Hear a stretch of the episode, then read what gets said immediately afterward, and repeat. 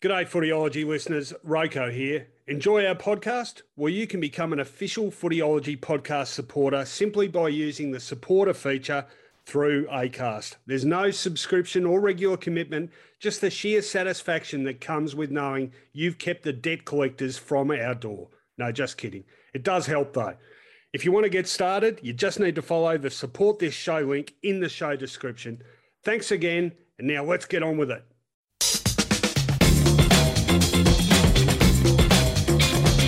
Welcome to Footyology with Rohan Connolly and Mark Fine. G'day everyone, welcome to the Footyology podcast, episode 11, and a very special episode, our post grand final review. Richmond are premiers of the AFL. Who would have thought that was possible only a few short months ago? Good evening to you, Mark Fine. Good evening, Rohan, and to all football fans, but especially Richmond supporters catching podcast number 11 you have got a football team that has done you proud and melted 35 years, no grand finals, 37 no premierships into, into it's all forgotten, all forgiven on the back of 2017. A very special performance to cap off a very special year. Let's not muck around. Let's get straight into a comprehensive review of the grand final. On Footyology, that's a wrap. Okay, I reckon we should work our way through the grand final piece by piece or quarter by quarter. So let's start at the start. And uh, gee, the first five minutes, uh, pretty good for Adelaide. And I think uh, I, I suspect I wasn't the only one who saw a couple of costly fumbles, uh, obviously by Nick Vlastuin letting Eddie Betts in for that second goal. Thought, oh, the nerves have got him. The nerves have got him. But boy, did they settle down quickly after that. I had no problems with the Richmond start because you're spot on. There were news. This is Richmond, and we will talk about Richmond's game plan, restricting teams in the first half through the finals, keep them down to as little score as possible, and then become offensive themselves. But Richmond accept the first five minutes of a final, especially a grand final, you cannot plan for. A, there are moves from the other side that both boxes are, are, are renegotiating pre plans and then the players are over the top. Everybody wants to get a bit of leather early. There's going to be mistakes. What you need to look for, especially for a team like the Tigers, who had a clear plan that worked through two finals previously, how quickly would Richmond going to be able to get into the lockdown mode and putting rings of players around stoppages? And I think we saw it about five or six minutes in. So the first two goals, yes, they were there, but I felt, and I'm sure Richmond felt, they were not indicative of what was to come. No, and it was interesting. They like uh, the second goal came at the five minute mark, and the Tigers got the ascendancy straight away from that moment. I thought in in the midfield, but what, one thing that really would have encouraged them. And made Adelaide to me look a bit vulnerable was Adelaide's continual overuse of the footy. And, you know, it was hot. You can't overuse the football in the first quarter of a grand final, and they continued to do it handballs getting okay. smothered, and Richmond very good at knocking the ball forward. Something that became apparent early was soon to become an epidemic and a huge problem for Adelaide was either over handballing or players with the ball getting run down surprisingly often. And the reason, when they looked up, there was not their familiar one or two players that had found some clean space to run into upfield. This is very much part of how Adelaide play. When they've got the ball, there are players running into many different places, uh, almost like when a quarterback is throwing to options and they can normally pick one out. That look up assessment bore no fruit, and they were getting trapped with the ball either trying to run away from players or handballing it to abrogate responsibility. The thing is, you've still got to put it on the scoreboard, and the Tigers didn't kick that first goal till I think after the 16 minute mark. Josh Caddy, very cool snap from the forward pocket. The thing that made me think, gee, they're, they're certainly not just back in the ball game, but I think they're getting on top. Was Houli's goal about four minutes later? Left foot snap. He found some space to work in and it was sort of like the roles had been reversed. Richmond started dominating the inside 50s from that moment. I, I agree.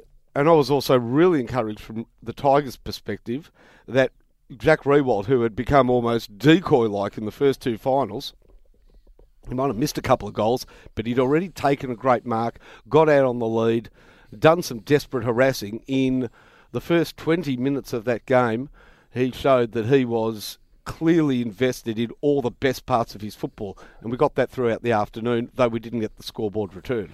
And then we had a, I guess, another twist at towards the end of that last quarter where the Crows got a couple of sort of classic crumbing goals, didn't they, or or stoppage goals? A tap to Sloane, right foot Yes. snap. Uh, that was four minutes into time on.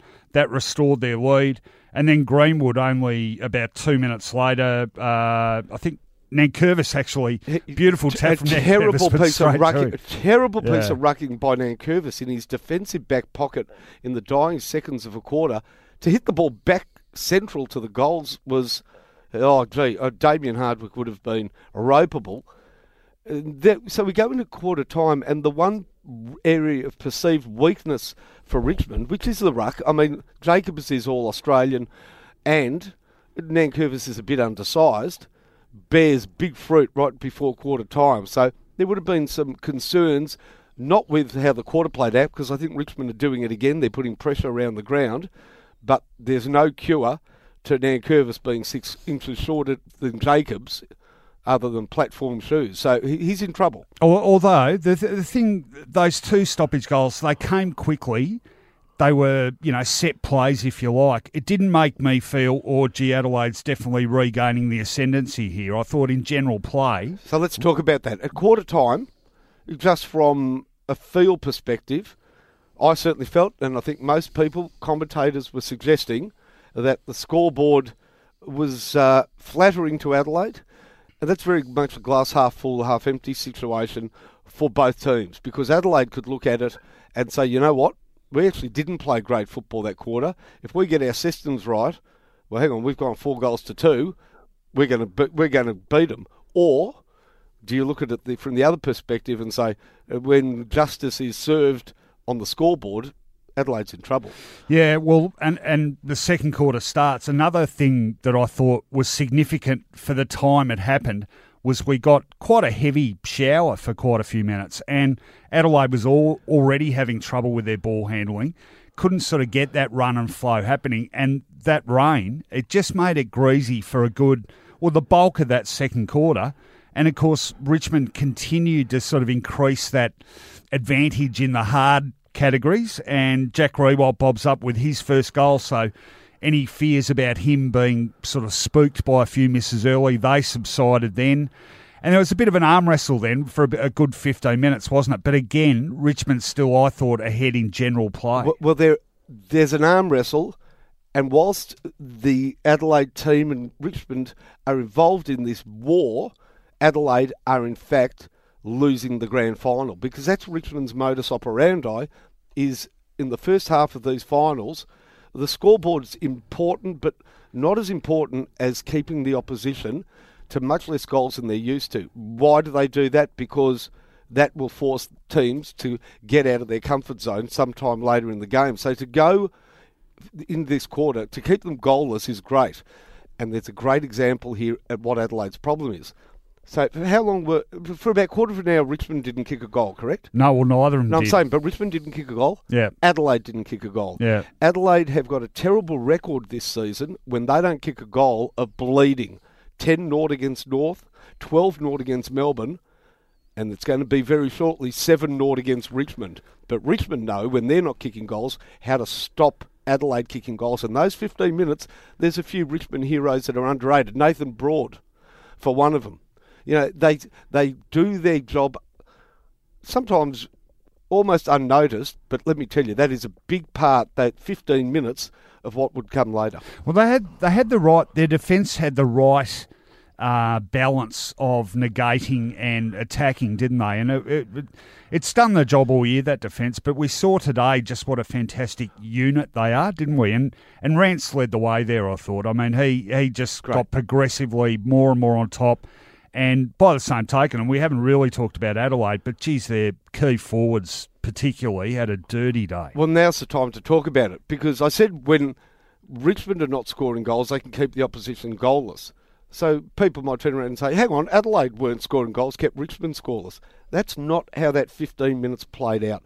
In that 15 minutes, I believe, or the first 20 minutes of the second quarter, Rance's ascendancy was confirmed, and Taylor Walker and Josh Jenkins' deficiencies started to become a problem.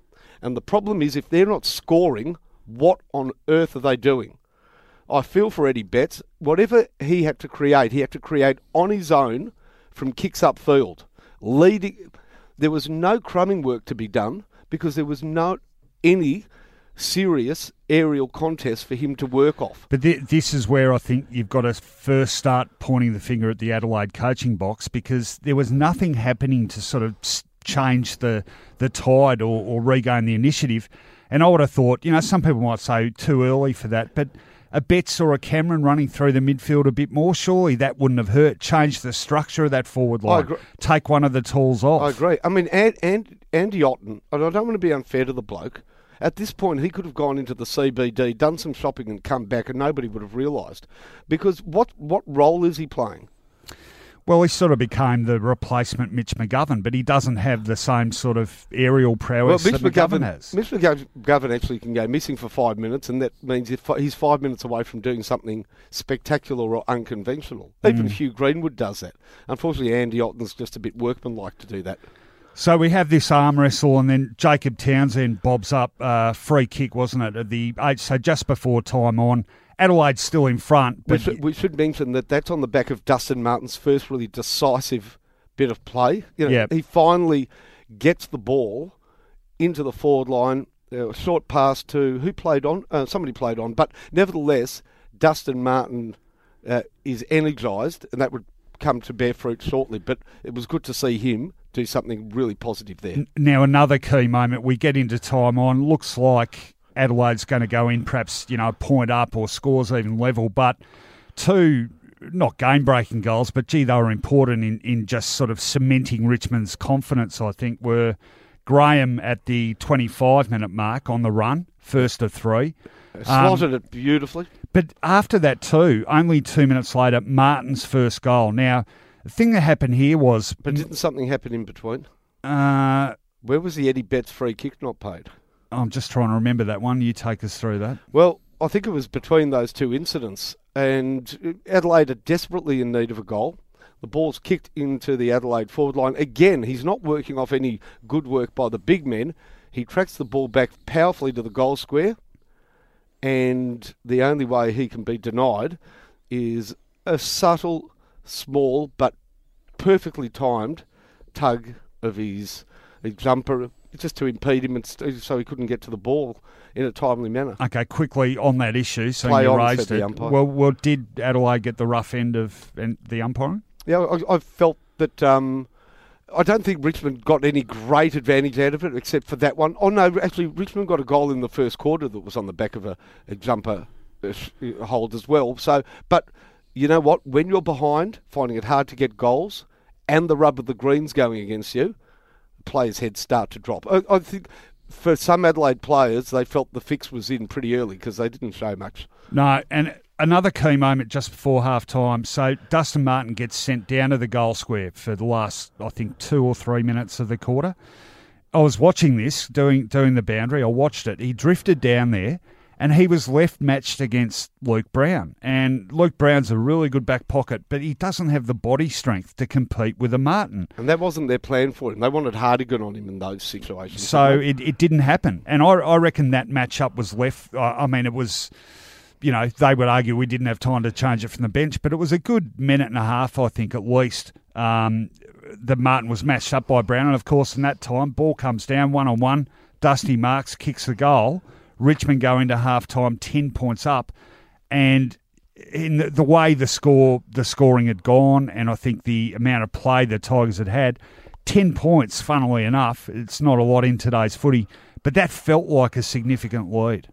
And I'm now just plotting the timings of this non free kick to Betts, and I think it was just before the Graham goal because I'm pretty sure from the Graham goal the the centre clearance was long, decisive, and over the top to Dustin Martin. They went bang bang, which means if Eddie Betts gets that goal, which he absolutely should have, That's a 20. They could be up by eight points rather than down by 10. I still think that they're in the crosshairs. But for Richmond, there's a beauty with the halftime score. And I just want to run through it very quickly because, as I said, they want to bring teams to a grind in the first half in the finals.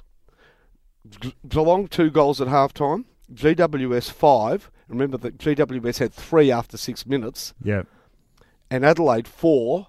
And remember, Adelaide had four at quarter time. So they get them on two scores because in both, all three cases, Richmond hit the front in that just before half time. So it's great to be leading, but they've also kept these teams a from kicking goals, and in the case of all three of them, a lot of their go- their goals came earlier anyhow. They are absolutely gasping for how to get a goal when they go into half time. Richmond's in front, and they've barely used the Martin up forward tactic in those games. So, you know what? Going in at half time, this is one thing that Hardwick had going for it. How good is it in the grand final? Things are going exactly like the two prelims, and in those games they've won by 42, uh, 51 and 36 points. We- and it's going the same way. Which okay, which makes the start of a third quarter absolutely critical. Adelaide has to come out, hit the ground running. First centre break. Uh, no, I'm de- desperately trying to remember who it was, but they get a break, and there's a, a big tackle. I think it might have been Cotchin la- laying the tackle. Ball gets turned over. Um, ultimately, the first ten minutes of the third quarter win Richmond the premiership. In my view, in that time you've got Graham with his second goal uh, from a free kick, but definitely there. Definite free kick. Uh, that was at the three minute mark.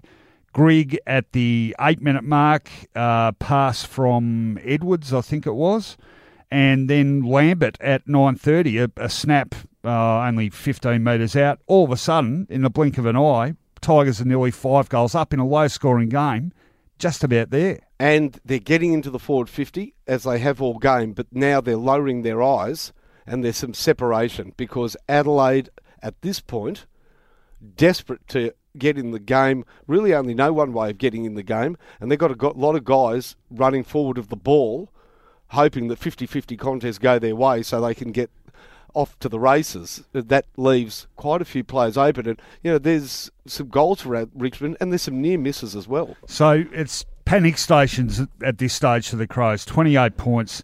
Now they get their first goal uh, since, what, the first quarter from Taylor Walker, about on the 50, wasn't he? That was a tick over 14 minutes. Brings it back to 20 points. Okay, they've got to seize the initiative now. Instead, what happens in under two minutes? Jack Graham somehow in acres of space in the forward 50. Toby Nankervis finds him with a lovely little pass, and he's dobbed it from 50 metres out. Now, Well, we're- but that's a separation I'm talking about. Did you see from the from the centre break there? Adelaide players are thinking what you said. We need another goal. And Rory Laird and Seedsman, they're all off to the races on the Hmm. bounce. I mean, they still have defensive duties. incidentally, we, we should. I mean, Jack Graham, we'll talk about him, but this is his moment, isn't it? When we talk about important, it was far more than a cameo. Um, this guy was in his, what, sixth, fifth or sixth game of AFL footy. He's kicked three goals in the grand final, two in the premiership quarter. You, And you, a- you did brilliantly. You got an interview with him after the game. Yeah. I really enjoyed a few of your doorstops there. I loved what he said because you rightly pointed out when he kicked the third goal, he's probably a couple of goals away from the most extraordinary Norm Smith medal, and clearly that's not what he's thinking. He's, I've got a role to play, forward line pressure. Got a cup. It was. He might have played five games, but he doesn't sound like somebody who's played five games. No, well, that's pretty symptomatic of the attitude all those guys brought to the team. Just while you mention that, how often have we seen a premiership team in which three guys in that team had not until round 17 played a senior game for the entire season? So Nathan Broad came in in round 17, Graham came in in round 22, and uh, I've just forgotten the third one. Who was the third one? Uh, Um, Townsend. Townsend came in in round 22. It's remarkable. But two of but uh, who was the first of those? We've got Graham, Townsend, yeah, and Broad. yeah. And Broad had only ever played one senior game, Yeah, hadn't he? yeah. So we're talking about a one gamer. Somebody played no games, and Townsend with experience in football, but a lot of time really at second tier level. Yeah. Oh, he'd, uh, Townsend had played one game in about 35. You know, like his previous game. Oh, uh, Ta- Townsend was getting ready to be delisted. yeah, yeah. Clearly, you know, I mean, Richmond were going well during the season. There'd been a number of opportunities to bring him in, and he's trying to get into a forward line that has a, a guy Stengle waiting in the wings, Shai Bolton. There are more of these dynamic little players, and here's tough old Townsend. And by the way, he was tough today. He Did a couple of things that would be called unsociable over the boundary line. Nothing crazy. Very good. In the modern construct, very good. Well, he also managed to sort of shut down Lever as a uh, sort of attacking option out of Adelaide's backline, didn't You he? know, Lever, he still did some really good things, and I'm thinking to myself, if Lever and Cameron is not are not at Adelaide next year, Hmm. this is not a good afternoon for the Adelaide Football Club. No, no, things can change quickly. Now, let's just talk briefly about the end of that third quarter. So, Graham restores the Yes. 26 point lead. Castagna, right foot snap from a, a Martin handball just into time on. Richmond now 33 points. By the way, Castagna goes from being a bit maligned to adored. I mean, that's all it took. Just uh, Richmond supporters at this point are naming heroes. They're they're doing a you know. I think England, when they came back from Australia with the Ashes, the entire team got knighted. Richmond supporters are now at this point claiming to have loved players that they were bagging a week ago, and the love for Castagna rings out around the MCG as though he was everybody's first cousin. Well, they eat them alive and eat their own alive, I guess.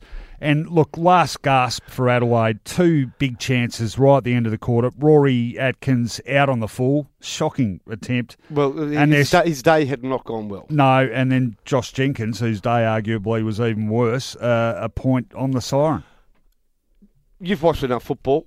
When he came in to have that kick, did you see? I just thought this guy's just completely con- con- consigned to the fact that he is going to miss this and they're going to lose. Yeah, no, there were a few. Uh, it's interesting the perspective you get on ground level. Yep. Now, that's the first grand final I've watched from outside the press box for a long, long time.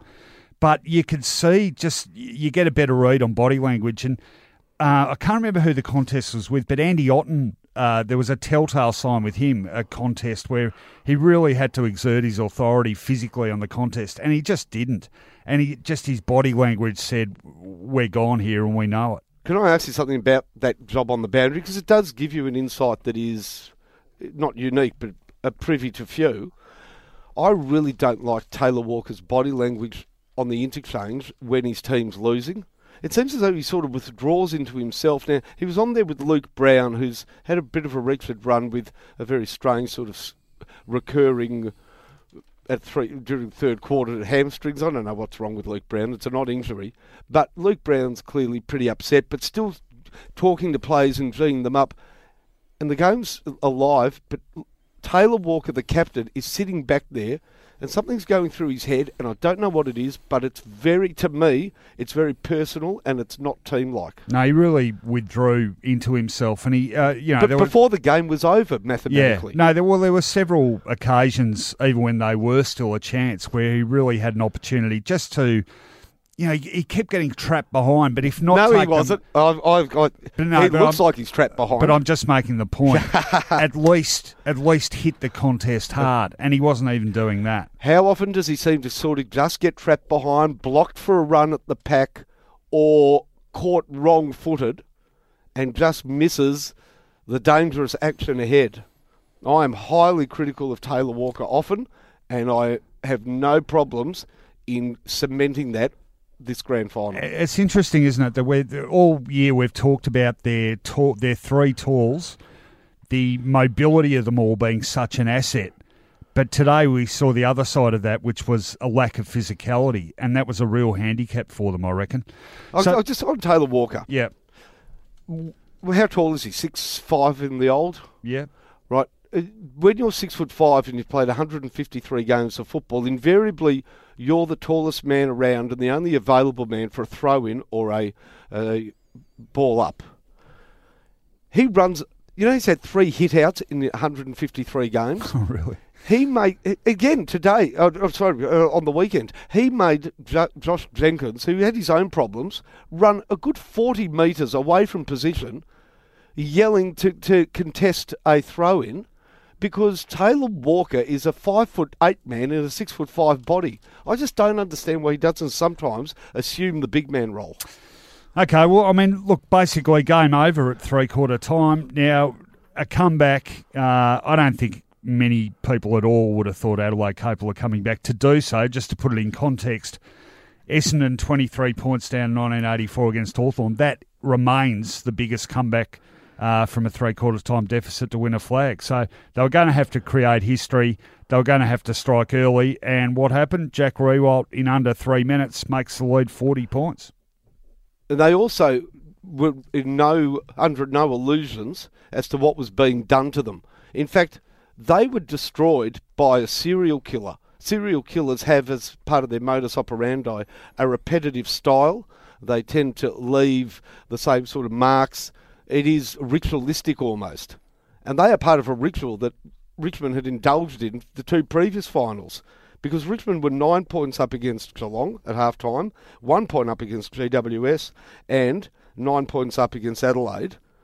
They won the second half against uh, Geelong by 42, GWS by 35, and they win the second half against Adelaide by 39.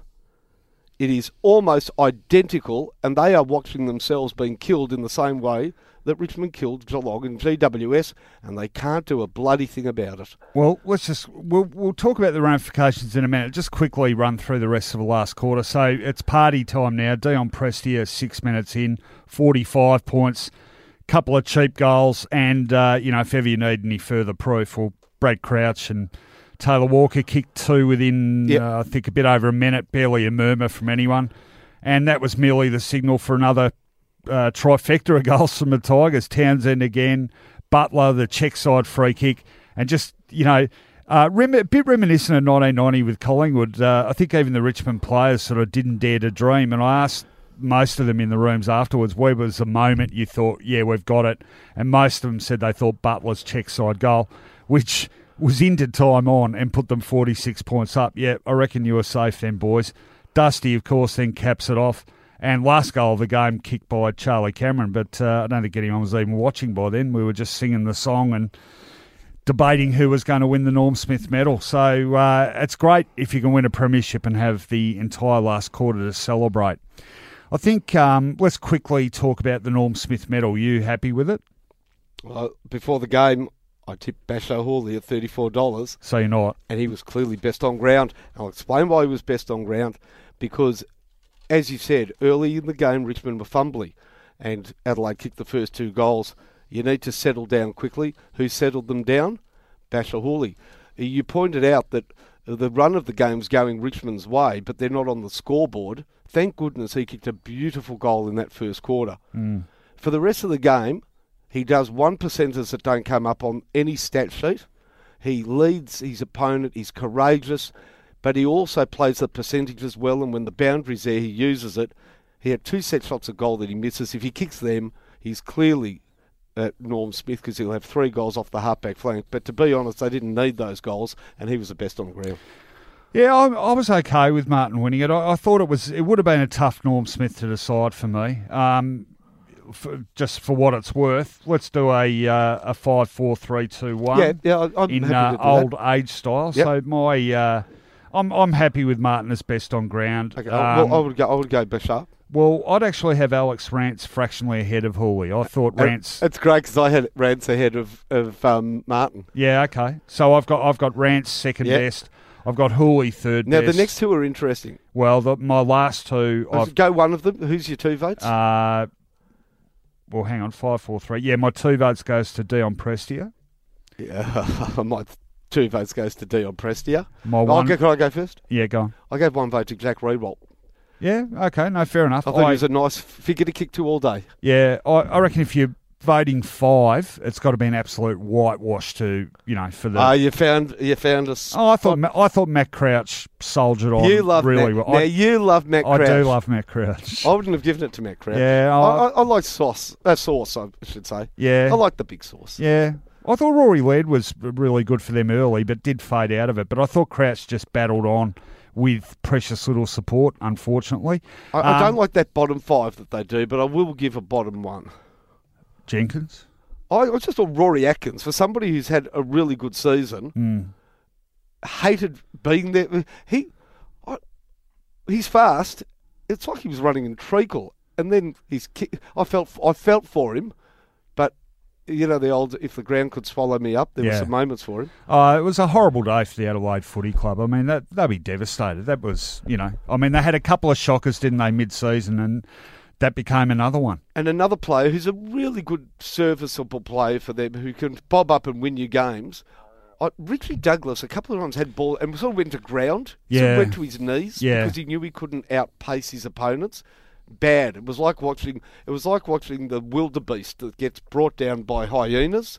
Every time he, there were like three little guys that brought into his knees a couple of times, and he he epitomised to me what was a shortfall that they could never make up on the day, and that was they were a bit slower and a bit sort of um, less able to cover the ground than There's- their sprightly opponents. Their support midfielders were. Sh- I thought David Mackay had a, sh- a bit of a shocker too. I, I thought he played a bit like David Mackay from previous years because Yeah. he'd come a long way. Yeah, all right. Now, very quickly, because we've got to move on, Yep. but uh, as a spectacle, uh, how do we rate this in the pantheon of grand finals? I've got to be brutally honest here as a neutral supporter. I thought it was pretty ordinary. Okay, I from that's I was not at the ground, and from my perspective, they have got to freshen it up. The the bits around it, having an interna- having an international band playing with bad acoustics, followed by Mike Brady, has been done before. That's not the game, though. I'm talking about the game. No, I'm saying, but this is the whole spectacle that's watched on TV. Yeah. Now, the game itself was, unfortunately, excitingly grand final like for about 10 minutes. Do you know, you know, there was that powerful nervousness. And I don't know, I felt very early that Adelaide's in a lot of trouble here. Yeah. And it sort of script read to me. You know what? It had no. This was a final series, apart from one game, that had no twist in the tail. No, we, It's, and that's so unlike footy. Footy, un- footy so unlike this season. but footy always throws up some Yeah. every now and then. You know, you can't Well- just lead from go to woe. But uh, we, we can twist this around, finding saying it was the season of the unexpected. So, what was unexpected in September? The amount of one-sided games we got, and that there were there was no twist in the, in the tail. I should say, from a fan's perspective, from the Richmond Army perspective, that's how you want to win a grand final. Bit of a fight early. You know, the Port Adelaide win by Geelong, that was too much of a celebration. Yeah. A bit of a fight, bit of nervousness. So those fans who, are, you know, there's always pessimistic fans and Yeah. optimistic fans. Yeah. They can argue at half time. Yeah, At three quarter time, the pessimistic fans saying 33, we haven't won yet. The Yeah. optimistic fans buying alcohol and making phone calls. yeah. But all of them could celebrate for the last 15 minutes, which was fun. Yeah, no, it was a it was a good balance of emotions for the uh, the Tiger tribe. All right, that's a, a pretty thorough summary of uh, of the grand final. Time for us to Can move I just on. ask one question? yeah, quickly? come on, quick. When they sung that song with gusto, was it skin or shin that they were risking with their head? Oh, I think the fans go with Shin.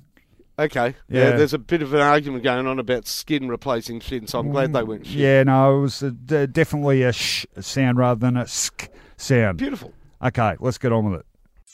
On Footyology, hot or not.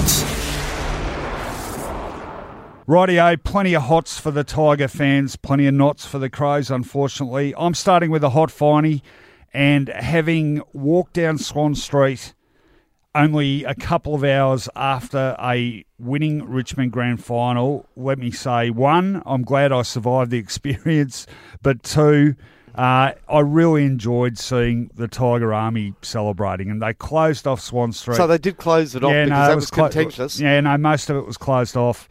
They were, uh, you know, standing up on the barricades, belting out the song. There were people, you know, trying to get into cafes and various takeaway establishments. But it was a really well behaved crowd at that stage, he added with some trepidation. And, uh, yeah, look, I, um, uh, I was a little bit worried about copying it from people, but uh, people were really nice. And, uh, you know, you win your club wins a premiership, you're just happy. And they celebrated boisterously as we expected, but in a well behaved manner. And look, I've got to say, in a final series that occasionally lacked for thrills, I think the way the Richmond support base got around the club was almost the highlight of the whole finals. My hot are the Adelaide supporters. Okay. Was in the city the day before the grand final on the Friday night, and there were tens of thousands of them, and I just had a chat to a few of them in a random situation at, at one of the Asian restaurants in Chinatown. They had come across, like they said, many others without tickets, no intention of buying tickets, happy to watch it at Federation Square, there to support their team in numbers and now view really Melbourne, not just the MCG, as a place to watch the grand final. There's no talk from Adelaide about ever wanting to host it or this isn't fair. They love coming over to Melbourne. They'd won two, now they've lost one. But I tell you what, they really, first of all, help the Victorian economy, which is great, but more importantly, have embraced the idea of grand finals in Melbourne. Okay, uh, a not for me up next, and I don't like doing this because I think he's been absolutely wonderful for the Crows and uh, only narrowly beaten for Coach of the Year the other night. But I don't think Don Pyke had a great day in the coach's box. It was interesting at ground level. I saw him as the side was warming up, and just after they took the team photo, he sat down the interchange bench, and there was no one else sitting there at that stage. And it was just like he wanted, you know, a minute just to collect his thoughts and prepare himself. And actually made the observation on air. This is a guy. He looks perfectly calm, contained. He's been there before. This is a man who knows his side's going to perform. Well, yeah, they didn't perform, but when they didn't perform, I just didn't feel like Pyke and the Adelaide coaching crew did anything really to alter the course of of proceedings. You know, they didn't throw players around. They didn't give Betts or Cameron a go through the middle. They didn't change the physical dimensions of the forward line. You know, they didn't swing someone out of defence into attack. They just didn't try anything, and it, uh, and I think that sort of exacerbated the Adelaide players' feeling of, oh well, this is our plan. It's not going to work. We're beaten. So not a great day for Don Pyke. My not is a sentiment that was very strong in Adelaide leading up to the grand final and even made its way across the border, and that was we're doing it for Walshy. It was always going to be dangerous, and I don't like it. I don't like it because, of course, every player involved with Adelaide and every person who knew Phil Walsh uh, would do anything for the man who was taken way too young. But to put it into the perspective of a game, what happens if the team underperforms and has a shocker? Because they did. Does that reflect how they feel about Walshy? It is a dangerous game to play to say we are going to go there and win or just you know do Walshy proud. It doesn't always work out that way, and in retelling the story, it reads badly. All right, finishing with a hot, uh, another Tiger, obviously, but uh, not left field, but Toby Nankervis. Uh, it's interesting. A lot of people thought Sam Jacobs was as good a player as the Crows had. He certainly dominated the hitouts, but I thought Nankervis absolutely matched his presence around the ground. I think they, I think Nankervis might have ended up with more disposals, 18 disposals. He had four marks. He laid three tackles. He set up that goal for Jack Graham in the third quarter, or was it the second quarter? But he he had a real physical presence, which is what you need in a grand final. And that to me, I, I looked at him today and I just thought this has been a big plus for them this year. That you know, okay, Prestia and Caddy have come in and they've been important, but Nankervis, right from the start of the season, was really giving him that physical, aggressive presence in the ruck that Ivan Maric used to do, and they'd sort of lost that. And I reckon they'll look back on his role and he's a guy that couldn't get into Sydney's grand final sides. Not only has he got into another club's grand final side, he's played in the flag, and I think he's had a really big part to play in that. So well done, Toby Nankervis. And my final hot for the season is a Tigers player, and he's the sort of player that teammates and coaches love because he's a consistent performer and a quiet achiever and not mentioned often enough. We talk, of course, about Dustin Martin and Cotchin through the midfield and what Prestia has brought and Caddy rolling forward. But they picked up a bloke from the VFL by the name of Kane Lambert, who sat under the noses of Carlton for three or four years playing for the Preston Bull Ants and the Northern Bull Ants, and everybody knew he was the best midfielder in the competition, and almost uh, stubbing their noses at all the advice. Carlton kept saying one more season. Eventually, Richmond swooped, and his ability to match it in the midfield with some of the more credentialed midfielders is what allows Martin to go forward. And Kane Lambert had another very effective game in the grand final, and I bet you. On the night when they celebrate the inner sanctum talk about it, Kane Lambert is held in high regard. Good. That's hot or not. What did that work out at? Six eighteen. All right. Okay, media watch. I reckon we're going to have to make this quick. Okay. Okay. Three, t- Yeah, two- it's not critical, but it's it's you know Yeah. it's it's not. Yeah. Three, two, one. Rightio, that part of the show, Finey, uh, sometimes controversial, but look, big week, grand final week in terms of media coverage. Uh, highlights, lowlights, how do we assess it? It's been a long week. I guess we probably start with talking about the Brownlow medal coverage, which, let's be honest, now we were covering it there for SEN, but we had the feed going, so we saw the whole thing basically. Uh, it didn't strike me as being much different to usual, but it got absolutely caned critically. I've got to say that we got a lot of uh, SMSs saying loving your coverage, much more informed. All of a sudden, the alternative without vision was getting a thumbs up from a lot of the public because they are railing against the traditional vision coverage. But I don't know how else you can cover it. If you want to hear all the votes, then the bulk of the night is going to be for anybody but football anoraks unbearable. I mean, you're just going through one, two, threes of irrelevant games. How's that going to be broadcast? Well, a couple of things struck me. The round by round highlights, that, and we said this during our broadcast, that, that's almost become a de facto, that was the season it was, which used to be a, a highlight for any footy fan, but they don't, they don't seem to do it now. You get it on Brownlow night, but half of those packages seem to be sort of funniest home videos type stuff True. with the in the background. The other uh, way to do it is the NRL actually have the first 15 or something rounds made public, and then it goes in camera or whatever the expression is, which is great because they open the broadcast. Ladies and gentlemen, welcome to the Dally M medal. Which, by the way, if you work out mathematically, cannot be lost by Cameron Smith. You know, so Is that because they can't count that many rounds? or Oh, the, people knew just the games that he played, and the guy that was chasing him was unavailable. So they start the broadcast, and it's already over. I don't like that either. Um, we also we didn't neither of us minded the thing about getting those people inside footy clubs to intro each round. I thought that was a, a reasonable touch, but people didn't seem to like that either. Ox, of course, who works at 1160. 16 SEN, E something got on his goat, and he got so angry that the Richmond mascot was one of the presenters. Because he can't speak, it had to be done with subtitles, and Ox just hated it.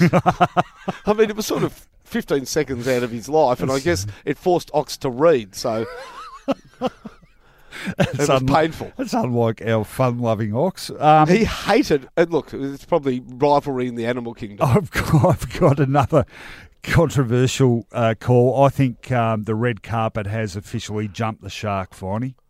Didn't jump it with the rotating uh, rotisserie, a few years ago. I think that was a shark jump. Well, yeah. Look, I hate it anyway. I think we're. Oh, I don't know about you. I'm on record as saying I hate it. I, uh, I Uh, think yeah, I don't think it jumps the shark. I think it actually fails to make the jump and gets eaten by the shark. Well, I, I think there's been moments where people have really lapped it up. Remember, people would send out the, the group emails the next day and critique all the fashions and everything. But I just detected a real sort of uh, uh, sort of lethargy about the whole thing, you know. And I'm no fashion expert, but nothing struck me as particularly extra glamorous. And our, our own Megan Hustwaite couldn't even bother be bothered hanging around to talk to us about it. is there not an opportunity for one of these girls or wives, uh, girlfriends or wives, and I don't like using the uh, expression that is associated with them, to get a great humorous moment in and launch a career? Because they are all asked the same question What are you wearing tonight? And I just want one of them to sit back, sort of touch what she's wearing, look at it, and go, A dress. Yeah, yeah, well, it's either that or who who who are you dressed by? Yeah, a dress. Oh, that's right. Who dressed? Who dressed you tonight? I did. I did, and then and then um, you know Jimmy Bartel over there. He tried to take it off, and I had to put it back on. And Oh, was that what Nadia said? Was it? so yeah, uh, it's maybe people like it that don't like football, and that makes it very. Oh no! Don't don't give Channel 7 people ideas No, finding. but I'm That's saying- been the cornerstone of their footy coverage for 10 years. No, I'm saying it makes for they're very uncomfortable bedfellows. We've got a broadcast tonight. We need to appeal to people who love football and hate football. Okay, well, well, let's move from people who don't really like football but will watch that to a telecast that would have only been watched by diehards, and that was the VFL Grand Final um, on the Sunday, the previous Sunday. What'd you make of that? Well, more fool any football fan that didn't watch it because it was in the best 15 games I saw all season. it was fantastic. Fan- It was a driving, pulsating effort versus skill. Really, Richmond were the more skillful, had the more skillful players, but Port Melbourne had the more desperate players, and the coverage. Nigel Carmody, and I have to lay my cards on the table. I've done a lot of radio with Nigel, and mark him as a friend. He's such a professional individual. I mean, he's a player manager, former VFL footballer himself, and uh, just gives the irregular VFL fan a bit of an insight because there are players, a lot of interchange in the VFL. There's some rivalries, there's some previous um, bad blood, and it, it was a good backstory. I, I thought they covered the finals very well. yeah, no, I, I, I, Jason I, Bennett and um, Campbell Brown as well. I like Jason Bennett as a caller. I, I really do. Um, and also topped off with the TAC Cup. What, what are the odds on two grand finals being decided by a kick after the siren? Uh, very different kicks. In the case of Lennon for Richmond, yeah, well, it's- Lennon's was tough. He made the he made the journey. in the case though, of? Lennon's, it's pretty impossible, especially after four quarters of made the journey though.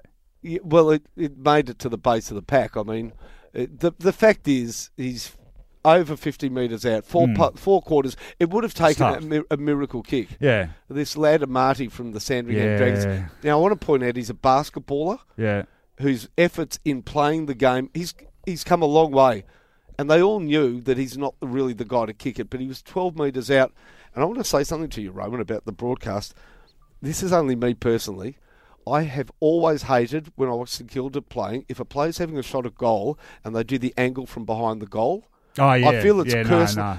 I, I really, I don't know why I think this, but I think it's so much harder to kick with me watching it on that angle. But it's uh, And that's the angle they showed for Marty and he missed it. yeah, but it's harder to watch too. You, you, get no perspective. No, you get no perspective. Well, you got a perspective here because as soon as he kicked it, he fell to his knees as though he'd been shot. Whenever I use that word perspective, I always think of the scene in Spinal Tap where they visit Elvis's grave and they go, still puts it in perspective. yeah, too much perspective.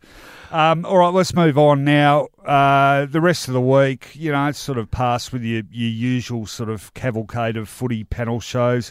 We had the last edition of Marngrook, I'm going to say here, and a, a little bit of self interest. Speaking of cavalcade, of Yeah. course, we've also got the grand final parade, and every year it does amuse me that it is the one time when you get to look up the nostrils of players because the camera work is sometimes quite annoying. They're sitting on the tops of seats of cars, and the cameraman is underneath filming them being interviewed.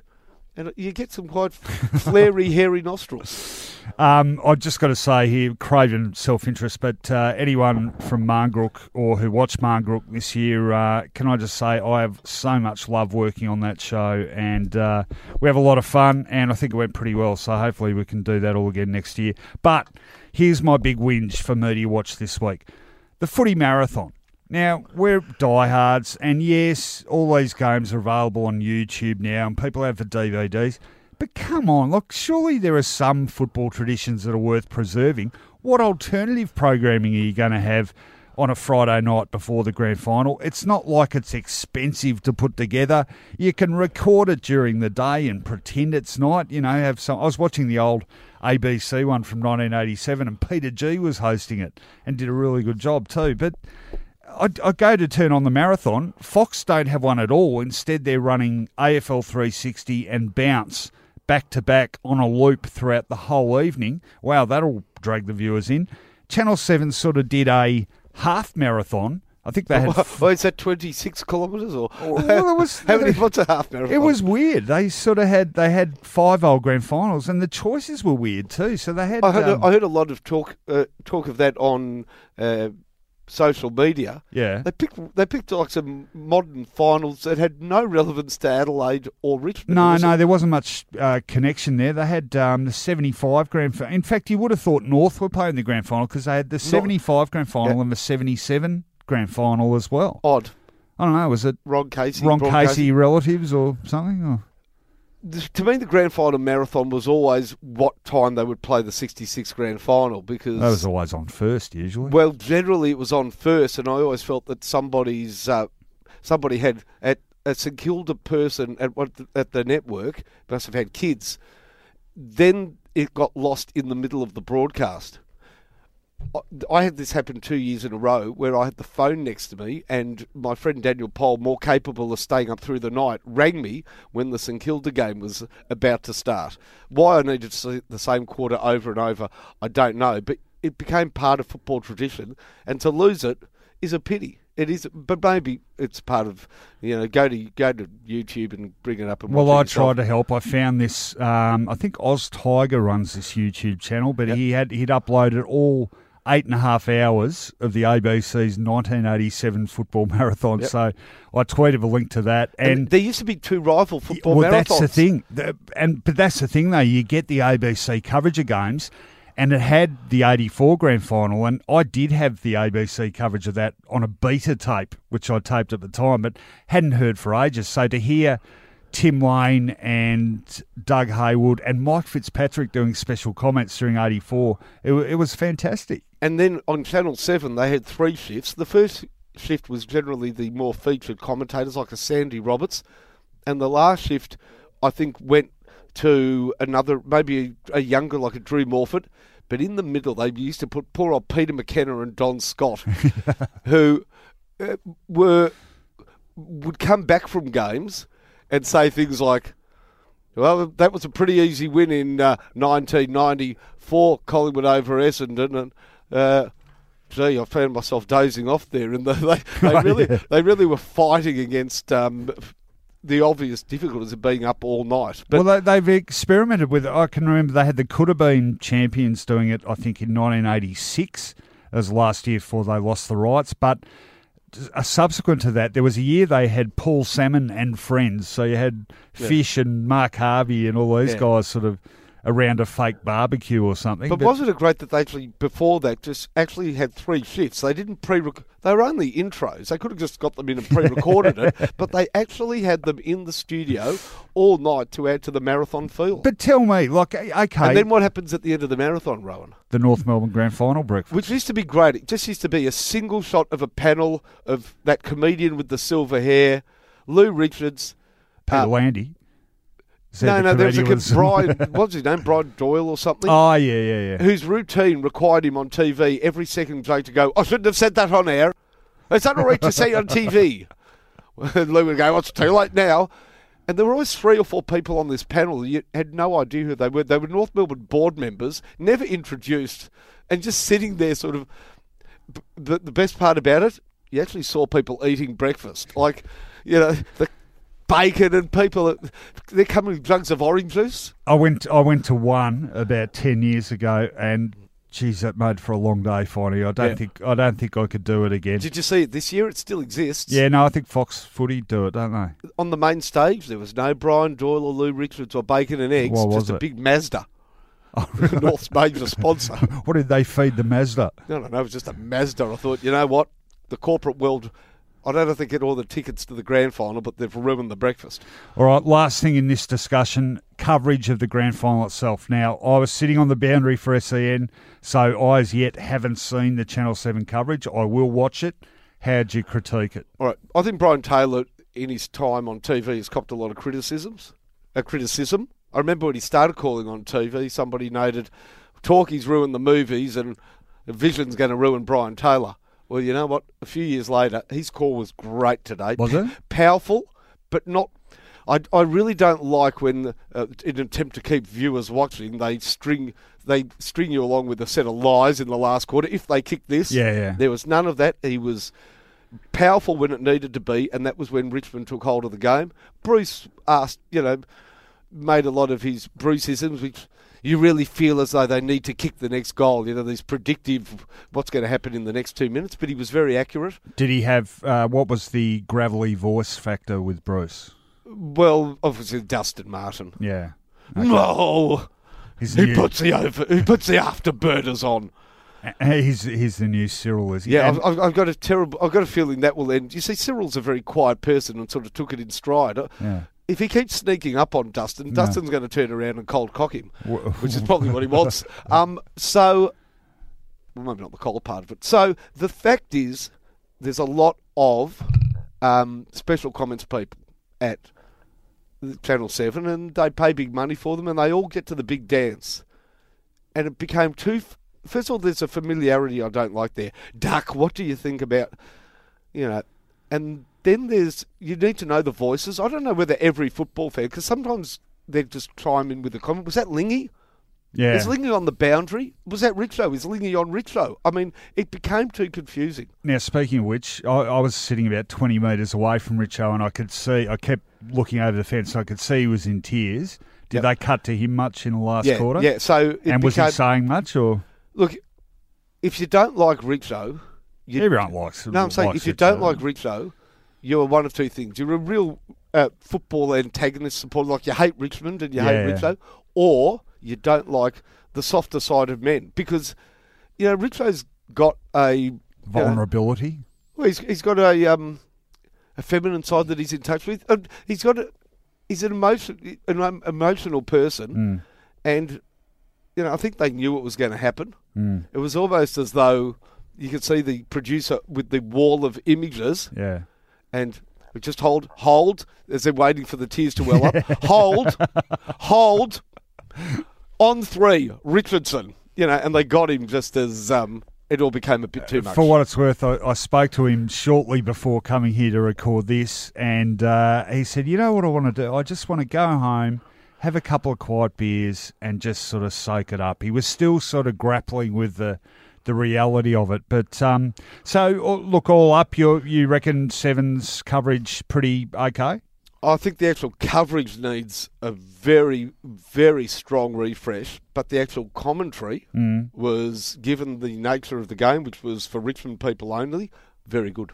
Well, that would be uh, something we haven't said too often in this segment. So, I just want to clarify it by saying that Brian Taylor listened to him without prejudice because he actually called really well, and people just sort of dismiss some. Some people just don't like it. No, I think I think he's been a far better caller doing Friday nights. Uh, he's definitely been more serious this season. And I Yeah, think, Saturday, Saturday night was too indulgent. yeah, yeah, exactly. And I think, yeah, I think when he calls straight, he, he gets the you know the right excitement and passion, whatever. So, yep, good to hear.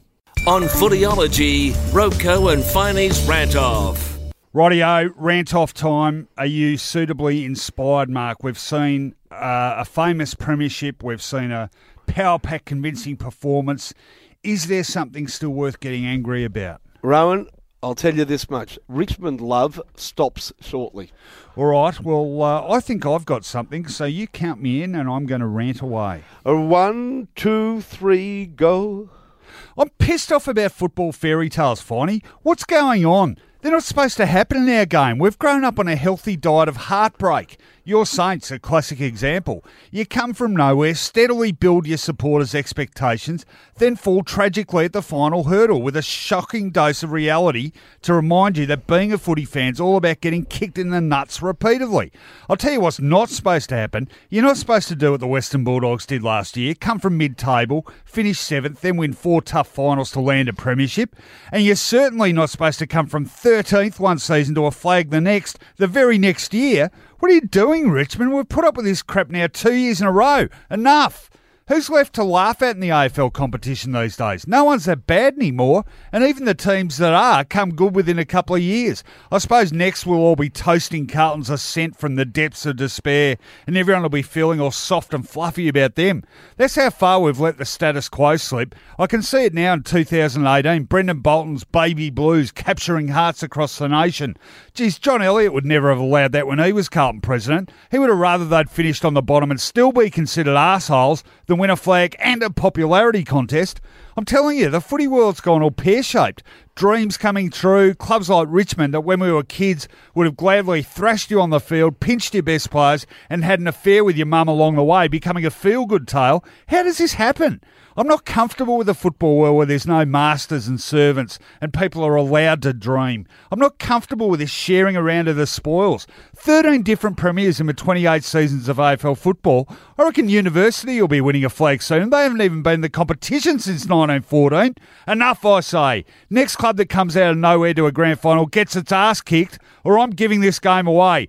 Oh, unless it's Essendon, Finey, because it's been 17 bloody years, and these days that's fairy tale territory.